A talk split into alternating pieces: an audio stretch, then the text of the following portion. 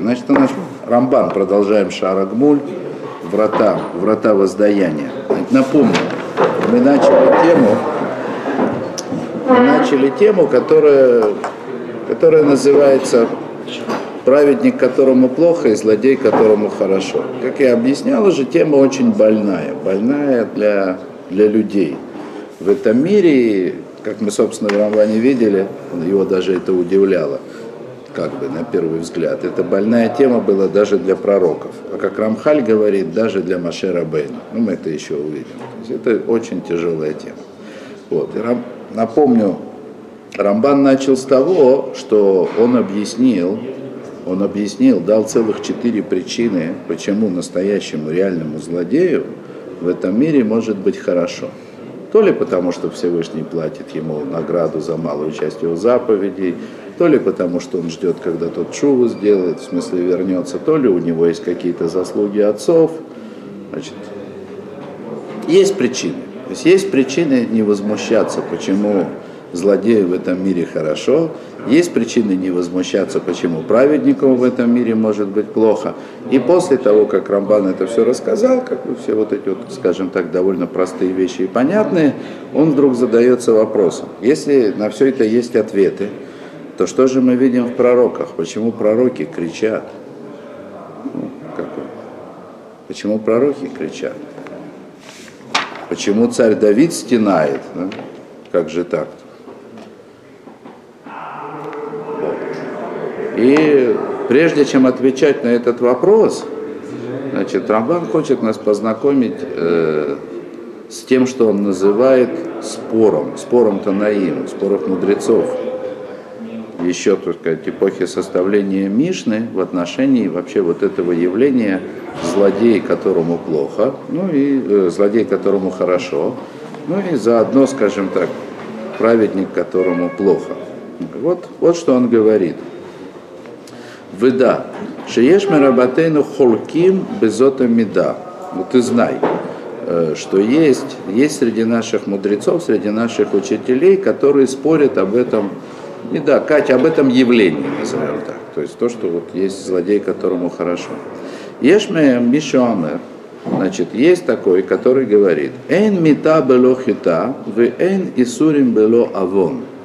То есть вот есть такая точка зрения, приводится в трактате Шаббат, Значит, она звучит так. Не бывает смерти без греха, и не бывает э, неприятностей, не бывает в этом мире у человека страданий без, э, без греха. Вот тут два греха. Хет, грех нечаянный, кстати говоря, да? а вон это грех, скажем так, осмысленный. Да? Вот, хотя не,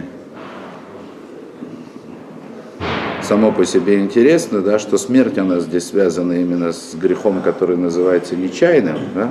Хет. А, стра... Хет, да. Mm. а страдание с, с осмысленным. Надо было бы наоборот, да? Ну да. И тем не менее. Вот. То есть вот есть такая точка зрения, что ни за что в этом мире никого не наказывают. В Нетху дворов Багемара, значит, и мнение это, то есть слова вот этого Тана, они в Геморе, они отвергнуты. Э, Бейн мета белохета, по крайней мере, в той части его утверждения, где он говорит, что не бывает смерти без греха. Шиеш метим быть йошель нахаша кадмани. То есть, как Гемора ответила, то есть, как она отвергла. Значит, Гемора высказала такое утверждение, то есть, которое, очевидно, как бы принято на Алоху, то, что называется, принято как верное. Да? Э, значит, Гемора сказала, что есть такие, которые умирают из-за из яда змея. Не змеи в смысле, а того змея. Того змея. Нахаша Кадмони. Из-за самого первого змея. То есть, даже если человек будет абсолютно праведным в этом мире и не совершит ни единого греха, он все равно умрет. Потому что на нем лежит последствие греха Адама. То есть все люди смертны после греха Адама. Рамхаль об этом много говорит, и известно, что есть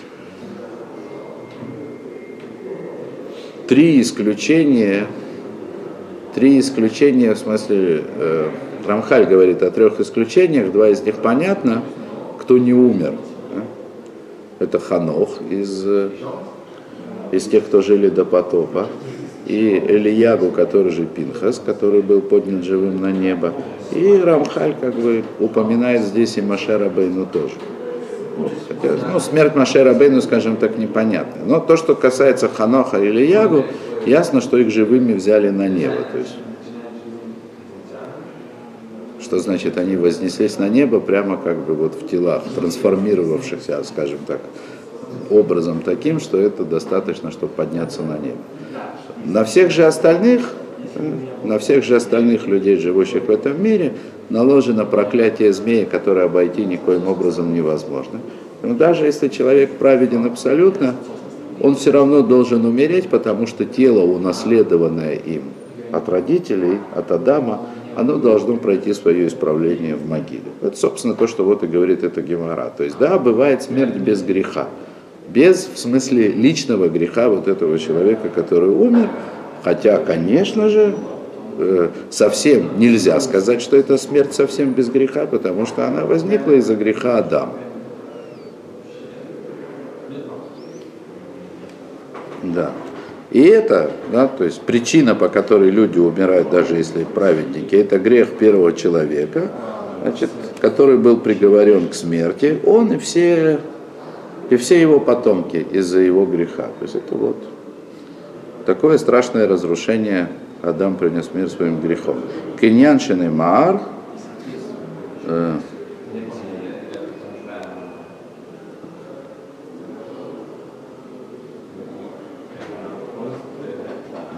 а, Кейнян Шинеймар Бе Эли Убебейто. Значит, подобно тому, как это было сказано про Эли и его дом. Значит, тут это Решаним, да, это Рамбан. Он, э, он пишет, пишет книгу для людей, про которых он наверняка знал, что они весь Танах знали близко к тексту, если не наизусть. Да, и он просто говорит подобно тому, как сказано про Эли и его дом я расскажу, кто такой Эли. Это, Эли это был первосвященник. Эли это был первосвященник.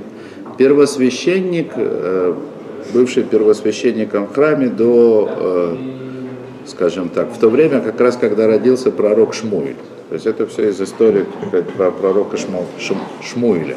Значит, не просто священник, первосвященник, то есть как бы вот то, что называется прямой э, потомок Аарона, и, э, скажем так, прямой наследник самой прямой линии наследования вот этого первосвященничества от самого Аарона. И, насколько я понимаю, это был первый случай, когда линия вот этого вот самого прямого наследования, она была прервана. Что произошло? Сам Эли был великим праведником, и... но у него были сыновья, известно, Пинхас и Хофни. Они были нехорошими, да?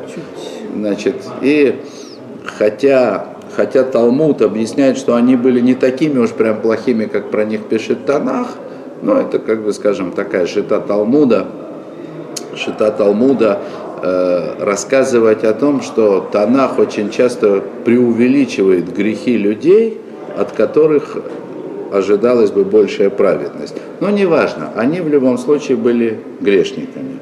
И за это Эли, сам Эли был наказан. Из-за того, что там сказано, что э, сейчас я сформулирую, да, значит, сказано там примерно такое, да, что ты предпочел Всевышнему своих детей. То есть он как бы закрывал глаза на их шалости и проделки, и Всевышний ставит это ему в вину, что ты предпочел Всевышнему своих детей из-за того, что он закрывал глаза на то, как бы, на то, как они себя вели, на то, скажем так, каково была их истинная сущность. Это вообще это отдельная тема, что интересно э, не в таком масштабе, скажем так, но подобное произошло и с самим Шмуилем, вот, который как бы который, кстати, и пророчествовал да, Эли о том, что произойдет. Да, ну так вот, э, сначала я скажу, да, значит, Эли было сообщено, что на его дом, на его потомков наложено проклятие. окей, сыновья его были злодеи, он тоже был неправ, потому что, как, как сказал Всевышний, он предпочел Всевышнему своих сыновей. Да? Вот. Но наказание было наложено до, до самого конца поколений. Значит, э, сказано там так, только, что все, все дети из дома Эли, они будут умирать в раннем возрасте. Никто там не доживет до 40 лет. И Гемора даже приводит, что единственный способ, который был среди потомков Эли избежать этого проклятия, это посвятить свою жизнь изучению Торы и благотворительности. Одного изучения Торы мало. Емора даже приводит пример раба и Абаи, значит, которые были оба, это мудрецы Геморы, Амараим, которые были из дома Эли, значит, один из них дожил всего лишь до 40 лет. Это мудрецы, это раба там, например, да, то есть это просто как бы одна из центральных фигур в скажем так, в формулировках Талмуда в передаче его традиции. Это просто вот, ну, просто центральный. Да, вот. А есть разные герсаот, немножко расходятся. Ну вот, э, скажем так, по одной из герсаот раба дожил всего лишь до 40 лет, несмотря на то, что вот он был таким великим мудрецом, а Бай дожил аж до 60, потому что он потому что он еще и занимался благотворительностью, а не только изучением Тора. Это вот, вот такое проклятие. Рамбан приводит пример того, что проклятие за грехи отцов может быть наложено и на детей тоже. То есть вот такое вот. Это для чего? Для чего это Рамбан приводит? Проиллюстрировать, показать, да, что из-за греха Адама люди умирают. Аваль, бен Исурин было авон, лонит дворов. Однако, однако, хотя Гемора и отвергает утверждение, что не бывает смерти без греха, в смысле личного греха этого человека, да, вот, э, Гемора, ну, по крайней мере, как бы на первый взгляд, по простому смыслу, ну, по очевидному смыслу этой Гемора, Гемора не отвергает утверждение, что не бывает страданий без греха. Такие страдания, которые человек в этом мире несет, они не бывают без греха. Хотя Рамбан не, не считает так однозначно, во всяком случае, как бы в, в смысле того, э, того места из Талмуда, и продолжать так. Вейм теймер шинитху баколь. Ну и даже если ты скажешь, что эти слова, как бы эта точка зрения была отвергнута полностью, да, а, Аваля митава и сурин баим аляхет шекадам ле ав к муитьешель нахаш искир амакше аваль эйн митава и сурин хинам беулам. Но даже если ты скажешь, что Гемора отвергает эту точку зрения полностью, да, тем не менее, она это, это отвергает это утверждением, что смерть и страдания приходят к человеку за грехи отцов, подобно как э, яд змеи этого самого, который там упоминается. Да? Однако нельзя сказать, что не бывает смерти и в смысле, что бывает смерть и, грех, и, и страдания без греха вообще. То есть вот такая вот точка зрения что любые страдания, тем более смерть, они в этом мире возникают за что-то. Если не за свои грехи, то, по крайней мере, за грехи отцов. То есть нет смерти в этом мире без греха, нет страданий без греха. Вот такая гемор. Вот это очевидно с одной стороны. Вамур бы брахот, а я, значит, в другом месте, в трактате брахот, значит, там приводится, там приводится другая история. И вот что там сказано. Бикеш Маше Леадию Драхов. Выносом был. Значит, э, просил, просил Маше, э, чтобы Всевышний сообщил его пути его. Ну, то есть э, Маше просил, чтобы Всевышний объяснил ему, каким образом он судит в этом мире людей пути его, да? то есть как он управляет этим миром, в смысле как он, э, как он ведет себя по отношению к людям. Винатан. В смысле, как бы есть такая точка зрения, что Всевышний пошел ему навстречу и объяснил ему, да, Шенеймар, как сказано, Одеени на Драхеха. Значит, как сказано, вот э, есть такое место в книге Шмот, где Маше обращается ко Всевышнему, расскажи мне, пожалуйста, пути свои, ну, дай познать мне пути свои. Значит, и Гемора объясняет, что это значит. Да? Гемора объясняет, что это значит. Омар Лифанов, Рибанош Алям. Да? Значит, спросил он его, спросил он перед Всевышним, господин мира, Мипнеймаешь садик витовло, воешь садик вирало. То есть, что, как бы Гемора объясняет, что было, что болело у Маше, что ему было вот важно узнать о путях Всевышнего, почему есть злодей и хорошо ему, а есть злодей и плохо ему. Есть злодей, которому хорошо, и злодей, которому плохо. Как бы именно здесь контраст. Я уже как-то объяснял, да, что если бы всем злодеям было хорошо, а всем праведникам было бы плохо, нам бы было здорово. Все было бы просто, да. Мы бы остались с одним только объяснением из той Геморы, да, что Всевышний расплачивается со злодеями все время, пока у них есть заслуги в этом мире, чтобы потом уничтожить, и он все время наказывает праведного человека, пока он не станет абсолютным праведником. Все нормально. Тогда любой полный праведник, он уже как бы на небесах, неполный праведник живет здесь и страдает. Значит, полные злодеи, они уже давно как бы там да? глубоко. глубоко, да, а то есть полные злодеи уже где-то там, а не полные злодеи, они еще здесь живут, там пыхтят, да, значит, получают награду за, за малую свою доброту. Ну, может быть, еще Всевышний ждет, что, может быть, они сделают шуху. Но не важно.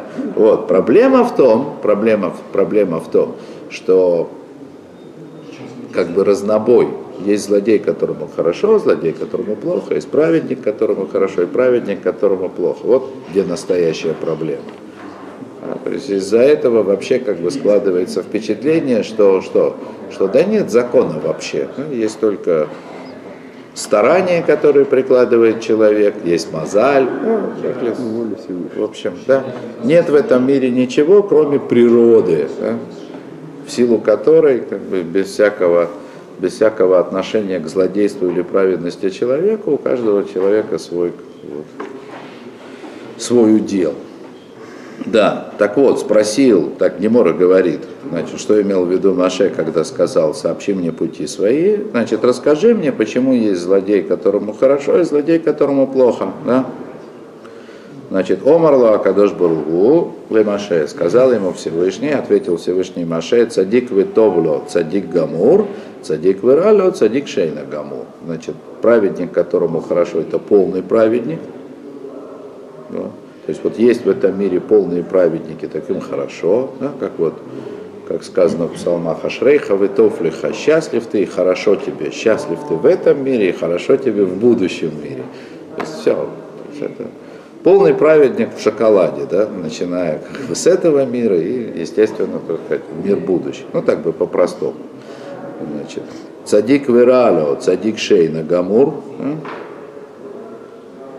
А, я там, ну, неважно. Цадик, э, значит, э, цадик вирало, цадик шейна гамур, значит, праведник, которому плохо, это праведник, который еще не полный. Ну, понятно, Всевышний взыскивает с него за неполноту его праведности, подталкивает его к, к тому, чтобы он стал полным праведником, напоминает ему о том, что он еще не пол. То есть есть куча причин. Да? То есть, почему праведник, который не полный, ему должно быть плохо. Именно плохо, а не хорошо. Раша вытовло, значит, злодей, которому хорошо, это не полный злодей, не полный злодей, понятно. То ли у него награда, то ли Всевышний ждет. В общем, все, как мы говорили. Злодей, который пол, э, злодей, которому плохо, это полный злодей. То есть это вот такой полный злодей. Ему плохо. Ему в этом мире уже плохо.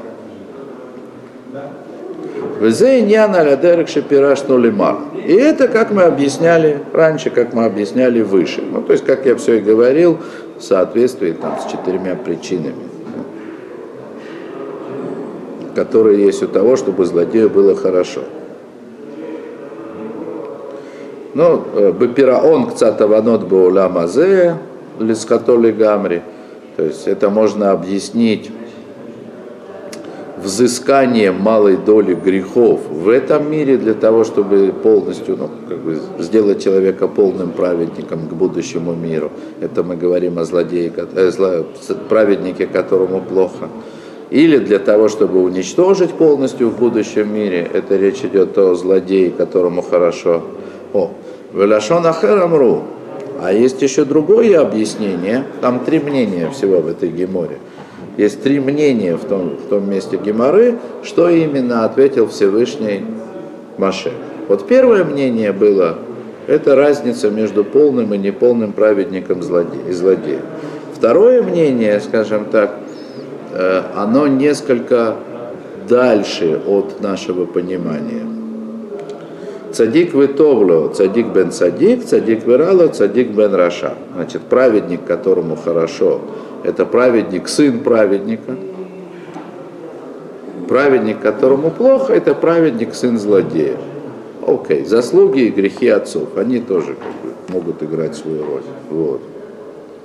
Значит, соответствующим образом, ну, если злодею хорошо, то это значит злодей сын праведника, то есть есть, есть такая заслуга, да, значит, отцов, которая позволяет ему еще жить.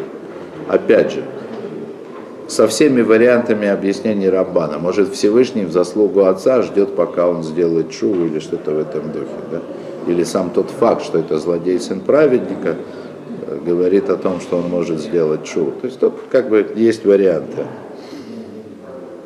О, значит, но это было только начало. И вот третье мнение, интересно, что, что что Рамбан приводит его отдельно. Вот он привел два первых мнения, значит, ну, как бы с точки зрения Рамбана между ними нет особой разницы. Вот, а дальше говорит так, в Омра Гемора, и дальше вот сказано в Геморе, у плига де Раби Мейер, и спорит на это Раби Мейер. То есть два первых мнения, они концептуально отличаются от точки зрения Раби Мейера. От точки зрения Раби Мейера.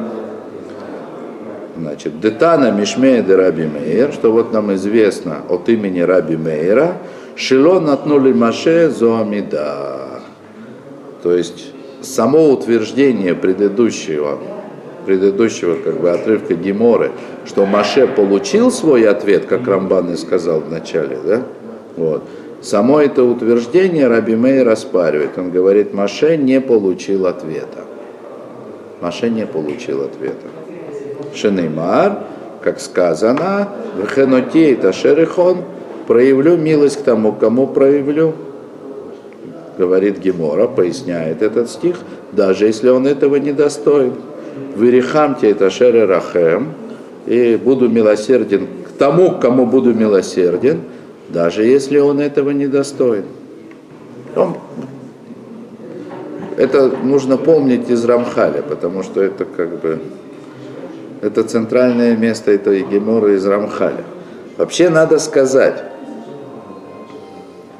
надо сказать, что Раби Мейер в своем поколении, это один из пяти учеников Раби, Раби Акива, Раби Мейер, э, недаром в народе его имя осталось Раби Мейер Баалянес, ну, что по-русски звучит примерно как Раби Мейер Чудотворец. Хотя Талмуд, как бы он немножко есть непонятно. Почему все-таки его назвали чудотворцем? Но вот интересно, как бы вот, вот в народе действительно, да, его так и называют. Раби Мейр Баалянес. Раби Мейр чудотворец. Но что Гемора говорит, интересно, да, то есть я уже сказал, Раби Мейр это один из пяти учеников Раби Акивы. Вообще вся устная Тора, Мишна, которую собрал Раби Игуда Анаси, на которую потом писался Талмуд, и все, что вокруг этого, значит, в смысле Барайта, Тасефтов, то есть все наследие, все наследие от эпохи второго храма и времени сразу после его разрушения, или там все наследие от Бейт Гилеля, Бейт Шамая, то есть от всех известных мудрецов в таких поколениях, оно получено нами через пять учеников Раби Акивы. То есть вот как бы там как бы случилось такое, да, ну, как бы вот такое вот бутылочное горлышко. Да? Вот. Много было мудрецов, значит, много было у них наследия, много объяснений, но в конечном итоге, то есть, ну, мы все получили их как бы собранными от Раби Игуда Анаси, а то, что собирал Раби Игуда Анаси, это уже все, так сказать, восходило к одному только Раби Акивы, потому что пять учеников, да, пять учеников, они были учителями вот того как бы поколения, в котором уже Раби Игуда собирал как бы вот Мишну. То есть пять, пять учеников Раби Акивы были, значит, мудрецы. Один из них это Раби Шимон Бар Юхай, Рашбек, значит, с его взором, значит, это понятно. Значит, и как бы два главных оппонента да, друг другу, да, это значит Раби Мейер и Раби Игуда. Да. Значит, и есть разные как бы, высказывания в Геморе, которые говорят про Раби Игуда, значит, и Раби Мейер. Значит, во-первых, есть такое правило, стам Мишна это Раби Мейер. То есть, если Мишна приходит безымянный, не сказано, как, кто именно из мудрецов эту Мишну сказал, то это Раби Мейер. Вот. То есть он как бы, э, скажем так, автор, по крайней мере, передачи основного как, э, как это, объема текста Мишны. Вот. Но, значит, стам Мишна Раби Мейр. Но зато есть другое правило. Там, допустим, в споре Раби Мейра и Раби Игуды, то есть там, где вдруг оказывается, что есть разница, там, где Раби Игуда спорила Раби Мейр, Аллаха как Раби Игуда. Вот. Как это Гемора объясняет, она говорит так, что Раби Мейер, он был как бы объемный, то есть он знал все. Да?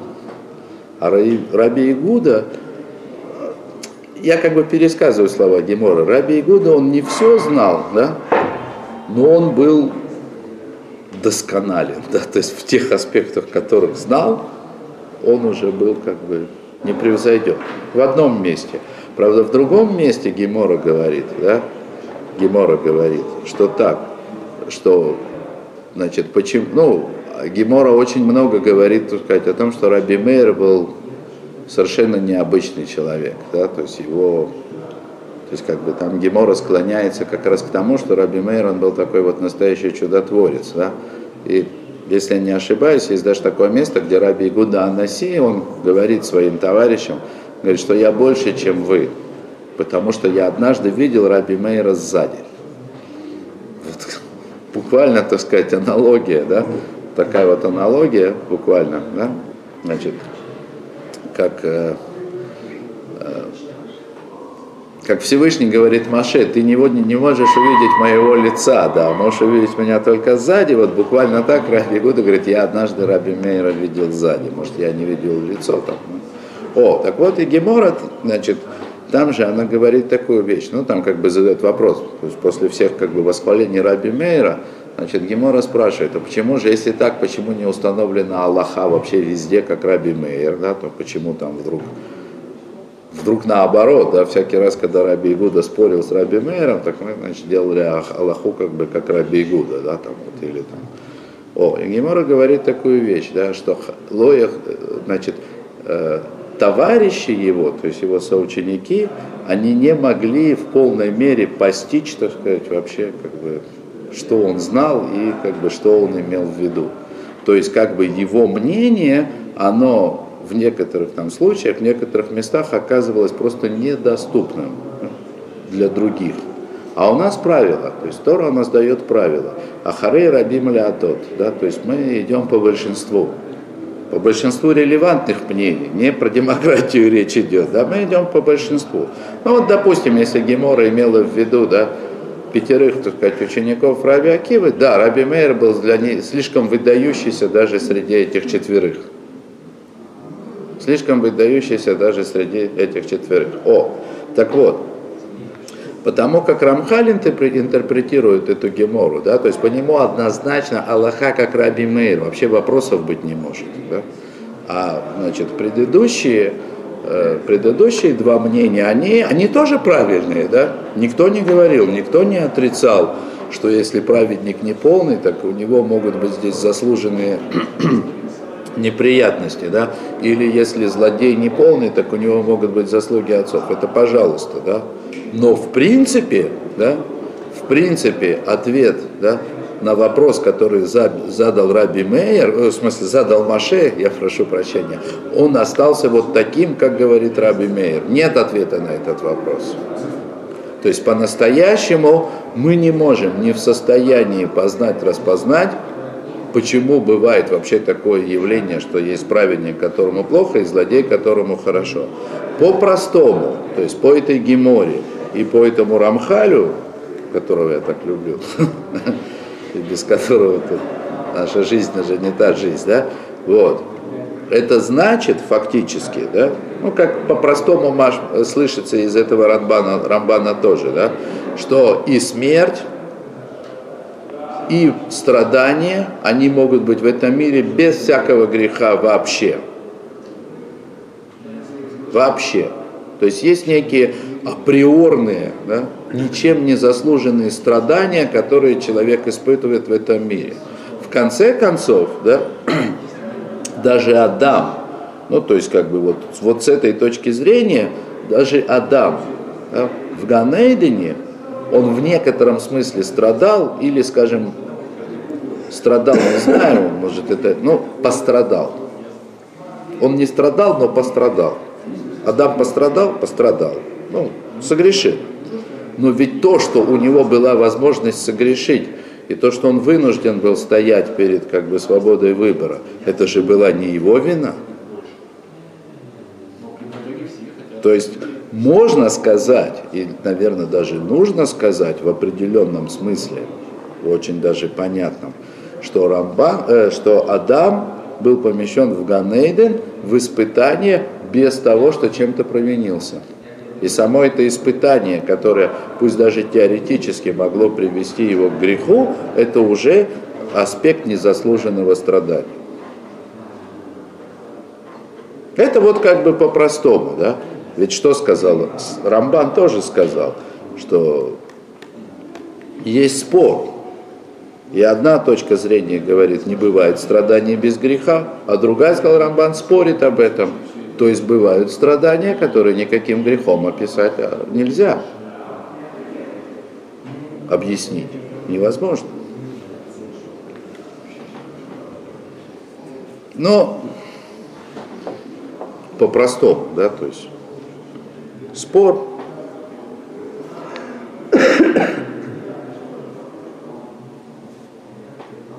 Значит, есть две точки зрения. По одной страдания человека в этом мире, они бывают обязательно заслуженными. Значит, по другой точке зрения, вполне могут быть в этом мире незаслуженные страдания. Значит, соответственно, зачем это все нам Рамбан рассказывал? Ну, по логике как бы его повествования. Для того, чтобы отвечать на вопрос, от чего, собственно, кричали пророки. Значит, чего, почему пророки жаловались, царь Давид жаловался, почему они стенали ко Всевышнему, да, жалуясь на несправедливость этого мира. Из-за того, что злодеям хорошо, и из-за этого особенно плохо праведникам, вот увидим. Значит, придется Рамбану на этот вопрос отвечать двумя способами.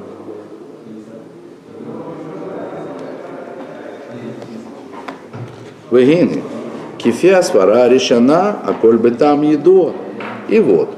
Значит, согласно первому мнению, то есть по которому не бывает незаслуженных страданий, причина понятна, в смысле у страданий. У бытана мусегит, то есть у любого, бытана мусегит, он очень хорошо сказал, то есть у любого страдания есть понятное объяснение. Даже если оно конкретно мне там непонятно, оно понятно, где-то согрешил. Взе, שאומרים הנביאים בדבר זה, наши цавхим алейньян, эйна эля кедеврей ахале шеминстаэр аль И по этой точке зрения, да, то есть вот по той, по, по тем мудрецам, согласно тем мудрецам, которые считали, что любое страдание в этом мире заслужено, даже страдание праведника от того, что вокруг него злодеи, которые благоденствуют, да, вот, по этому мнению нужно сказать, говорит Рамбан, что вот эти вот стенания пророков, об этой несправедливости в мире, это не что иное, как жалобы больного человека на то, что ему больно. И это очень глубоко. Это очень глубоко. То есть само вот это объяснение Рамбана, а пусть даже мы учим как Рамхаль, и все как Раби Мейер, и, и эта сторона пророков нас как бы уже и не должна интересовать, но как, как говорит Талмуд, Элу Велу Диврей Лаким Хаим, то есть и то, и другое слова Бога Живого. И если Рамбан объясняет с этой точки зрения, значит, как минимум это объяснение, оно имеет право на существование, оно живо в нашем мире. И это это это сто процентов верно. Это сто процентов верно. Что даже если человек, даже если он вот такой пророк, да, даже если он такой пророк, вот на том уровне, на котором мы говорим, он наверняка знает, что не бывает в этом мире незаслуженных страданий, и, и все, что он получил, он это заслужил, тем не менее, это не значит, что ему не больно. И когда человеку больно, он жалуется. И с этим ничего не сделаешь. Больно. То есть нужна даже пророку в этом мире да, нужна сила воли да, для того, чтобы выдержать то, что с ним в этом мире происходит. Одно дело знать, ну, верить, что все это к добру, что все это заслужено, что все это хорошо и будет не только хорошо от этого, верить. Другое, с этим, другое дело с этим жить каждый день. И это тяжело. И никто да, не, не предъявит претензию даже пророку, что он жалуется на то, что ему тяжело. Потому что реально больно. Потому что все, что мы говорим о справедливости Всевышнего, и что это, так сказать, во благо нам, потом, это все хорошо. Это и по Рамхалю нужно сказать, от этого никуда не денешься. Это само по себе справедливо. То есть все как бы наши обещания и вся наша вера в будущий мир, она очень хорошо для объяснения. Она может поддержать человека, да? но это не значит, что ему не будет больно. И боль эту надо пережить. От этого никуда не денешься. Даже Рамхаль говорит, я вам сейчас приведу, как бы, то, что обычно как бы такие сильно религиозные люди делают вид, что не понимают или не хотят слушать. Да? Сейчас поясню. Да? Рамхальта говорит такую вещь, что зло мы должны рассматривать с двух точек зрения. С точки зрения его существования в этом мире и с точки зрения его конечной цели, там, в конце, когда он будет уничтожен. С двух точек зрения. И если с точки зрения существования зла в этом мире, то есть с точки зрения зла, которое мы видим, живущее в этом мире, с точки зрения, в смысле, живущих в этом мире, вот зло с точки зрения нас, живущих в этом мире, это зло. А вот с точки зрения будущего мира и с точки зрения там, превращения потом этого зла в добро, то это же, конечно, абсолютное добро. И даже то, которое было тогда раньше. То есть как бы зло превращается в добро при обязательном превращении. То, что называется лемафрея. Уже объяснял, еще раз объясню. Да? Еще раз объясню. То есть есть такой закон, есть такая форма, так сказать, падения, ну, как бы, вступления закона в силу, которая называется лимафрея. Это очень просто. Значит, допустим, мы, мы, мы сегодня заключаем сделку с условием, с условием, да? мы заключаем сделку, что вот сейчас мы заключаем сделку. Сделку нужно обязательно заключать как бы лицом к лицу с, с некими, так сказать, символическими передачами. Пишем документ, обязующаяся сторона передает той, кто, значит, как, кому, которой она будет обязана этот документ. Мы сейчас совершаем сделку, но с условием, что завтра пойдет снег. Или дождь, ну кому что нравится, да? О. То есть все, что нужно для сделки, сделано сейчас, но узнаем о том, что произошла сделка или нет, мы только завтра. Пойдет снег или не пойдет. Вот наступило завтра, мы видим, пошел снег. Мы узнаем, что сделка вступила в силу. Когда? Вчера. То есть сегодня я узнаю, что вчера сделка вступила в силу. И сегодня я узнаю, что какие-то события, которые произошли со вчера до сегодня, они уже попадают, ну, если они отношение к этой сделке имеют, они уже имеют отношение к сделке. Сделка вчера. Сегодня я узнал, что сделка наступила вчера. Пять минут назад сделки не было, сейчас она есть и со вчера.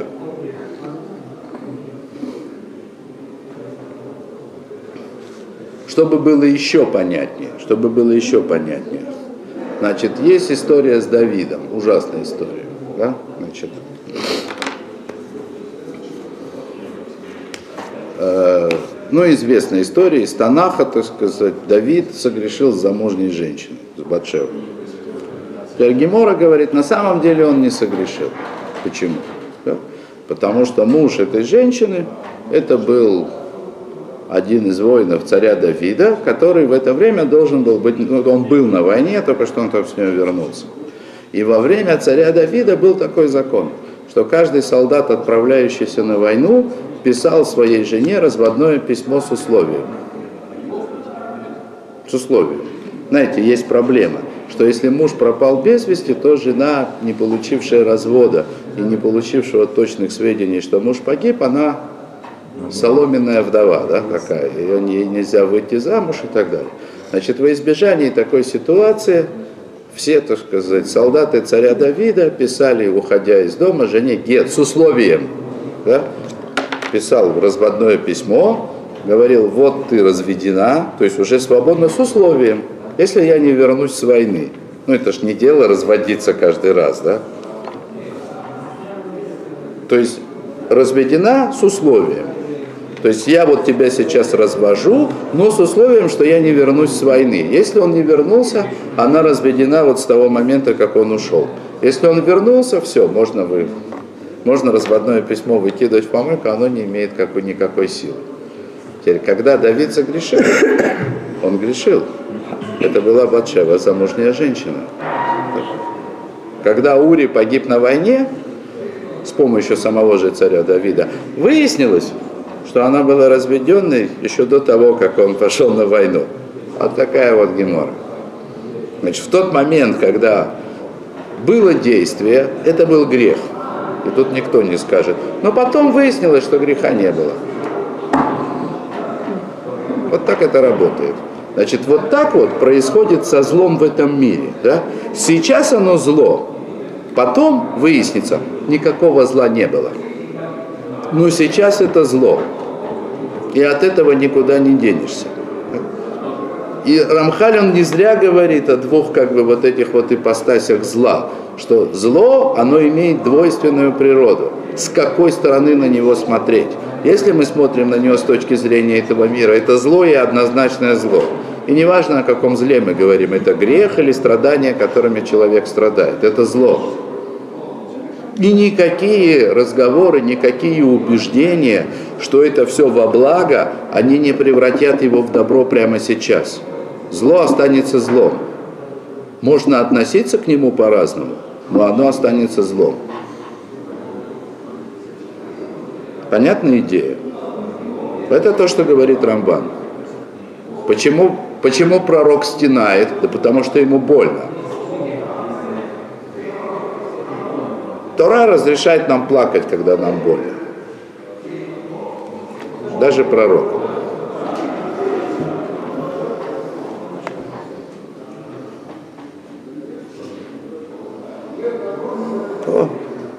Да, так вот говорит Рамбан, да, и что ж тогда пророки кричат об этом, что вот есть такое зло и несправедливость страшная, да? Говорит, пророк кричит о силе этой боли, о силе этого страдания. Это сильно, это невозможно. Это невозможно. То есть мы живем в таком мире, в котором боль может превысить все разумные, как бы, будь то физическая или моральная боль. Она может превысить все, все разумные как бы, силы человека, даже если он пророк.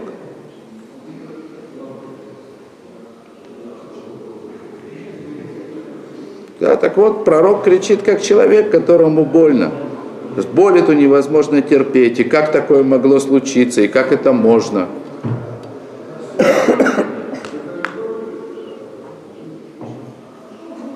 Другими словами, пророки, они как бы находятся в недоумении перед Всевышним. И говорят ему,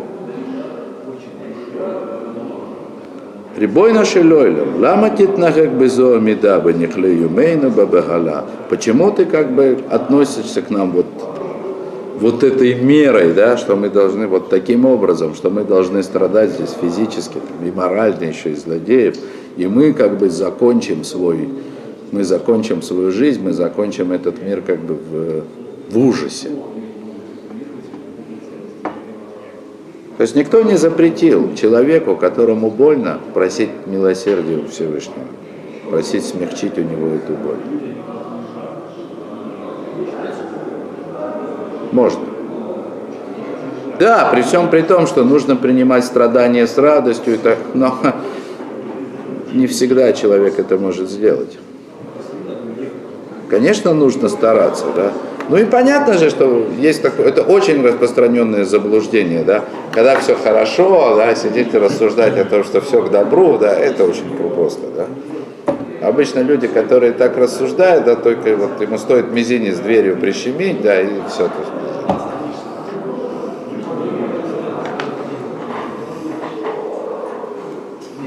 Это великое качество, великое качество принимать страдания с радостью. Ну еще упомянем это здесь. Да? Это великое качество, но это не значит, что каждый человек в каждой ситуации способен это делать. Пусть даже это все заслужено, я сам виноват. Хорошо, я виноват, да? но я хочу быть лучше. Как бы, да? Это как бы по, по этой шите.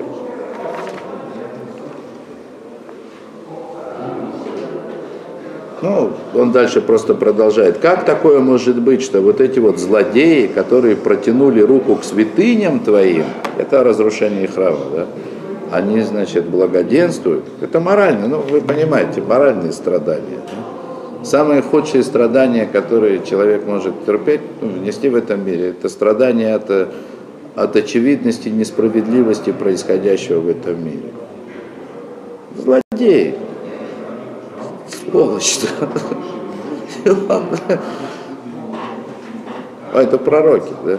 Разрушители храма, ну, как, как Гитлер, да, там, ну, сдох собака в канаве, да, там. но другие, мы знаем, злодеи, они как бы... Это тяжело. И человек имеет право жаловаться Всевышнему на это. Афаль пишет Юдим Шамида Аиметва Мишпат Цедек. Несмотря на то, что сами эти пророки знали, что это правильно, да, и суд справедлив. Даже если суд справедлив, в смысле в человеческих понятиях. Понимать справедливость суда да, и не чувствовать боли из-за этого, это две большие разницы. Ну как, человека наказали, допустим, к палкам, побиванию палками. Он раскаялся, он все, он, он готов, он сам ложится под удары. Так что ж ему теперь не орать, когда ему больно? Все равно ж больно. В этом же, в этом же смысл. О. О. У Бачева Даваразе Омара Мишарер. И даже ответ этому дает э, э, Мишареру, поэт в смысле, да, певец, царь Давид. Да, вот. Лахар Шейтанена Линьян, после того, как он пожаловался, да, сам царь Давид жаловался Всевышнему, как же так, как же так. И он же сам на это отвечает, да, после того, как жаловался. Сначала он жалуется, «Вани кимат на той раглии», и я, ноги мои почти подкосились, я с ног валюсь да? от боли, да. Шуфху Ашурай, э, ноги у меня, ну как это, заплетаются, да, идти не могу, на ногах не стою. Кики нейси бегойлелем шалом рашо и мере, поскольку завидую я э, Гойлелим это такое разновид, ну, как бы одно из названий злодеев. Гойлелим это праздные люди, да? Гламур такой, золотая молодежь, да? Оторвы, да? Когда я вижу благоденствие злодеев, да, они празднуют. А у меня ноги подкашиваются, когда я вижу это. Вегмара иньяназе сфикат рашавы тобло, да? Э, а как бы продолжение, так сказать, продолжение всего вот этого стенания царя Давида, это вот это вот непонимание, почему злодею, да, то есть дальше он говорит, он не понимает, почему, почему злодею, э, да, почему злодею хорошо, и еще он говорит о том, что не понимает, почему праведнику ему плохо, да,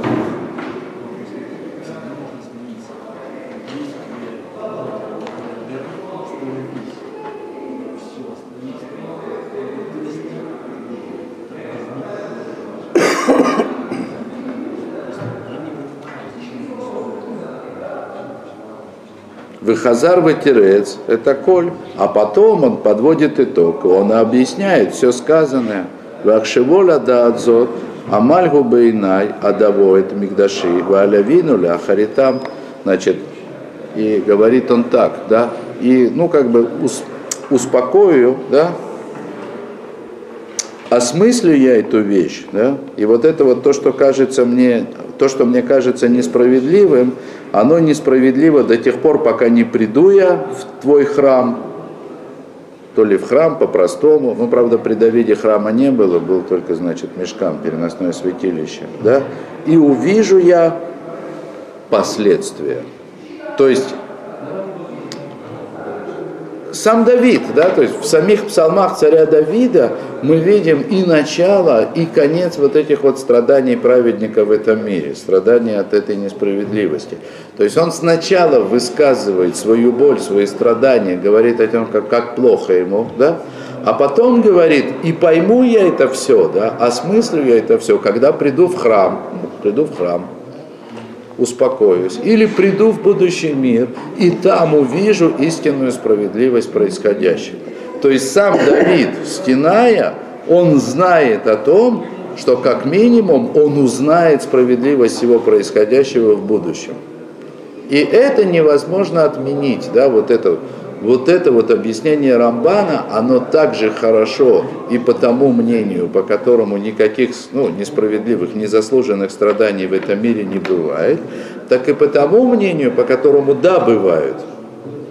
Потому что даже по тому мнению Рамхаль объясняет, что, конечно же, в будущем мы узнаем справедливость Всевышнего даже в отношении тех страданий, которые человек в этом мире никоим образом не заслужил. Понятная идея? То есть вот этот вот, вот этот вот отрывок из псалма царя Давида, он не теряет актуальности да, до самых наших дней, и более становится актуальным. И естественно же, как это же псалом, да, он важен и, и имеет свое значение по всем мнениям, как и вообще только первый ответ Рамбана. То есть в смысле, что, что как бы человек не знал как бы понятно ему не объясняли, что все страдания заслужены, все равно ему от этого будет больно.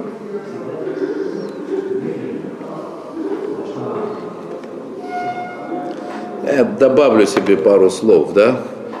Рафмойше, он очень много, Рафмойше Шапира, он очень, он очень много говорит об этом. Он говорит, мы недооцениваем боль и страдания этого мира. Это не значит, что не больно, да? Но тут такой важный момент. Сама боль в этом мире, она важна для будущего мира. Она очень важна. И боль в этом мире, особенно незаслуженная или там непонятно как заслуженная, она приносит человеку как бы в будущем мире, ну и в этом, наверное, тоже, намного больше, да, чем, собственно, в Мишле то есть в притчах царя Соломона, да, о радости сказал, сказал я, что мне в ней, да, лучше идти в дом траура, чем в дом веселья, ну и так далее. Да. Что он делает? Это очень серьезная вещь, да, успехи, что он делает. Это очень серьезная вещь. Да? То есть боль, которую человек в этом мире может испытывать, боль, да, не как бы меня бьют, а мне не больно, да, праведник, которому хорошо, да, а, боль. То есть страдание от боли, да? Конечно. Понятно, что нужно разделять, да, что люди мучают себя пустыми страданиями, да, не от боли, а от страха, да. Есть страшная такая составляющая страданий в этом мире, это страх страданий. Ну, удел как бы злодеев, да. Этот страх, он толкает, да, то есть вот если, если сама боль, само страдание, оно лечит человека, да, во всяком случае в большинстве. Рамхаль даже говорит, да, что яд всегда сладкий, а лекарство горькое, точка, да. Как доктор Пилюлькин, да, что снаружи надо мазать йодом, а внутрь давать касторку, да, и никаких медолечений, да, вот. если вы понимаете, о чем да, вот. что сладким, яд он всегда сладкий, а лекарство должно быть горькое, все. Это вот прямо как вот лечение по Рамхалю. Да. Даже детский сироп. Ну, дети, ладно, они, они уж точно ни в чем не виноваты, да. Тогда да. Ну. Сейчас, секундочку. О, так вот, Рамбан подводит итог. Другими словами, да, говорит, значит, Рамбан, что два вот этих вот сомнения, которые его гложат, ну, то есть, почему есть злодеи, которым хорошо, и праведники, которым плохо, да, оба этих сомнения, да, они разрешатся, когда я приду в мыслях своих в святое место, да, вот, когда приду в мыслях в святое место, сейчас, так сказать, да, Адшибо Бамакшаваль Мигдаше Элаким. Я так думаю, что это место Рамбана нужно так понимать, да, что он объясняет, что когда я дойду до понимания и постижения да, самых, так сказать, самых святых так сказать, замыслов Всевышнего, конечно же, все мои сомнения разрешатся. Да? И я узнаю, когда я узнаю, узнаю, в смысле, вот увижу воочию, да, что на самом деле Всевышний приготовил двум этим категориям, то есть злодеям, которым хорошо, и праведникам, которым плохо, да, когда я увижу их последствия, когда я пойму, что ждет их в будущем, все сомнения отпадут. И тут, тут двух мнений быть не может, это однозначно, это по всем мнениям, по всем точкам зрения что когда мы узнаем, мы увидим, все сомнения отпадут. Больше того, все что, что, все, что было злом тогда, вот это будет добром. Но когда узнаю. Вот. Это вот буквально. Вот поэтому, поэтому Поэтому нужно учить Кабалу, говорит Рамбан, а за ним Рамхаль. Да? Потому что изучение Кабалы это вот и есть прийти в мыслях в святое место.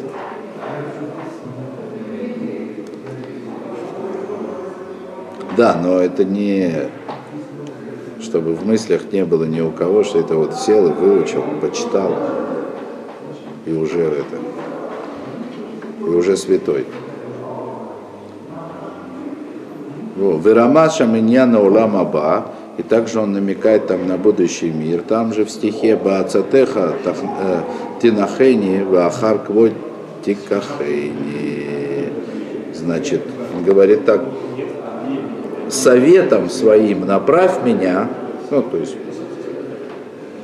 просит Давида Мелах, да, просит он, направь меня своим советом. Потому что все равно тяжело, да, пусть даже я пойму и знаю, направь меня, направь меня туда, вот, в святое место в мыслях, а потом дай мне унаследовать славу Твою, будущий мир.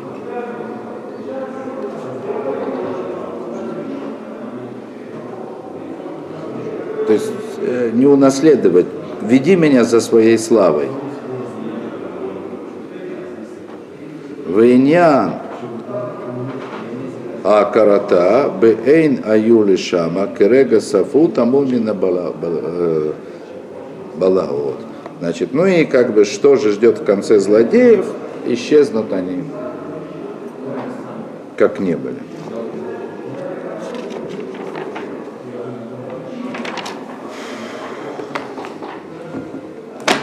Исчезнут оба, наверное. Я прошу прощения, мы должны останавливаться. Марьев обещали 8 часов, на этом все сегодня. Да?